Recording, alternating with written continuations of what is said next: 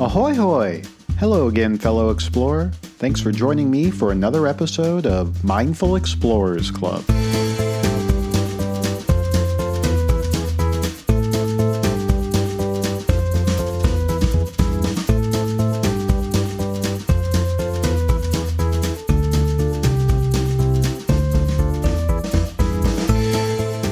My name is Justin, and I'm the founder of OvrMattr. I'm also your host slash guide for today's exploration. Before we dive into today's episode, I want to take a mindful moment to thank you for tuning in. I'm very thankful for you taking the time to do some exploring with me, and more importantly, for prioritizing your mental health and well being. I'm proud of you. Our focus for today's adventure is on the valuable and mighty virtue known as patience. Patience is bitter, but its fruit is sweet. That quote comes from Jean Jacques Rousseau, an Enlightenment era philosopher. Now, in the previous episode of Mindful Explorers Club titled Craving Consistency, I talked about patience being one of the three main pillars I had observed in a friend's ability to cultivate consistency in their day to day life.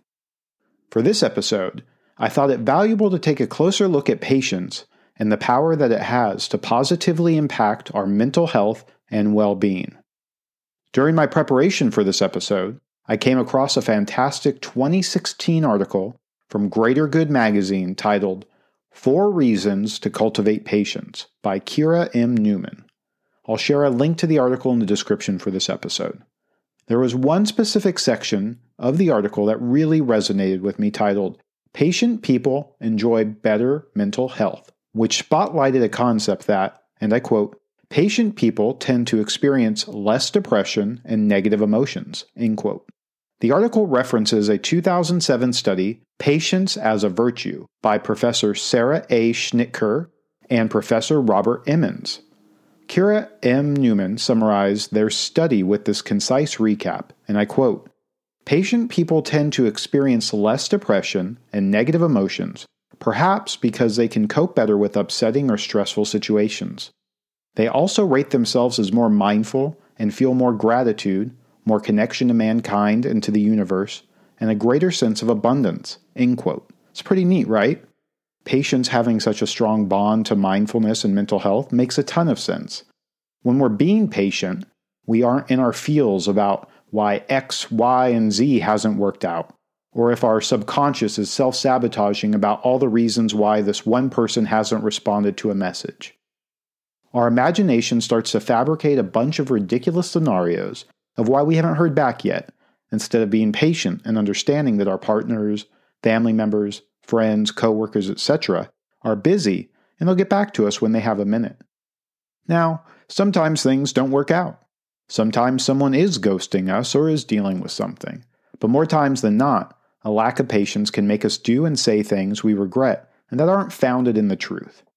I think that truth might be the key to this whole patience thing. If we're not being honest with ourselves about realistic expectations, then we're setting ourselves up for a lack of patience and some disappointments.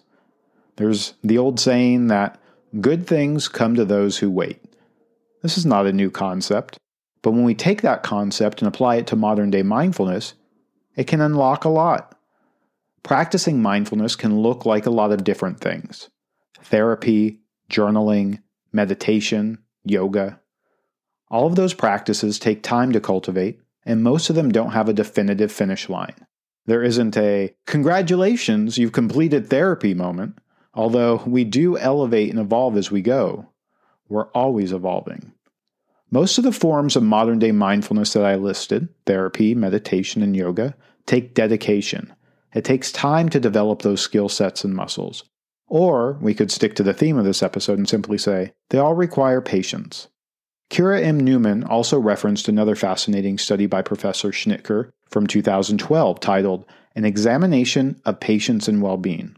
And I quote, in a study of nearly 400 undergraduates, she found that those who are more patient towards others also tend to be more hopeful and more satisfied with their lives. End quote. That seems logical. If we're feeling more hopeful and satisfied in our lives, we should probably experience less depression and negative emotions. That also make practicing mindfulness seem less daunting. But here's some good news for those of us that weren't born with a lot of patience. Newman wrote that, and I quote, in her 2012 study, Schnitker invited 71 undergraduates to participate in two weeks of patience training, where they learned to identify feelings and their triggers, regulate their emotions, empathize with others, and meditate. In two weeks, participants reported feeling more patient towards the trying people in their lives, feeling less depressed, and experiencing higher levels of positive emotions. In other words, patience seems to be a skill you can practice. End quote. So, in just two weeks of patience training, participants noticed a major improvement in their patience, which directly resulted in higher levels of positive emotions. This concept all ties together with one of the ideas I presented in the New Year, New Mindset episode of Mindful Explorers Club, in which I talked about the power of building momentum and confidence through small wins. So, what do you say? Want to work on building some positive momentum while cultivating your patience? Well, that's good because I have an easy challenge for you, friend. Should help with growing your patience while simultaneously practicing some tangible mindfulness. Over the next two weeks, I'd like you to take five minutes out of your day to reflect on a situation or moment from your day in which you felt you acted impatiently. Think back on it and write down how you wish you had handled it. What does your patience and your reaction slash response look like? By reflecting and reworking our impatient reactions and responses, we can set ourselves up for success in the future by outlining how we want to react. Outlining how patience looks to you should assist you to more effectively enact it in the future. Hopefully, at the end of the two weeks, you'll feel better about your growing patience levels, and you'll also have inadvertently started a proactive, mindful habit of daily reflection. Boom, tied it all together. That's how it's done.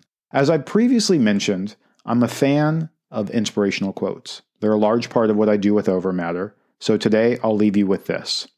And I quote Patience is the best remedy for every trouble. End quote. That comes from Plautus, a comedic Roman playwright, which means people have been valuing patience since around 200 BCE. I should tell you something. And on that note, I'm going to wrap up this episode of Mindful Explorers Club. To ensure that you don't miss out on our next adventure, simply subscribe to this podcast. Additionally, it would be a huge help if you left a review on your preferred podcast provider so that we can keep growing and reaching new explorers like yourself. You can sign up to the OvrMattr electronic mailing list, which will give you access to our complimentary monthly mindfulness calendar, provides information about our proprietary product, the Daily Mindful Method Journal, and some thoughtful insights. Sign up at our worldwide website, ovrmattr.com. That's O V R M A T T R.com. You can also find us on Instagram and TikTok at OvrMattr for some mindful inspiration and moments of Zen. Thanks for listening. I truly appreciate it. Until next time, have a thoughtful and patient day. Over and out.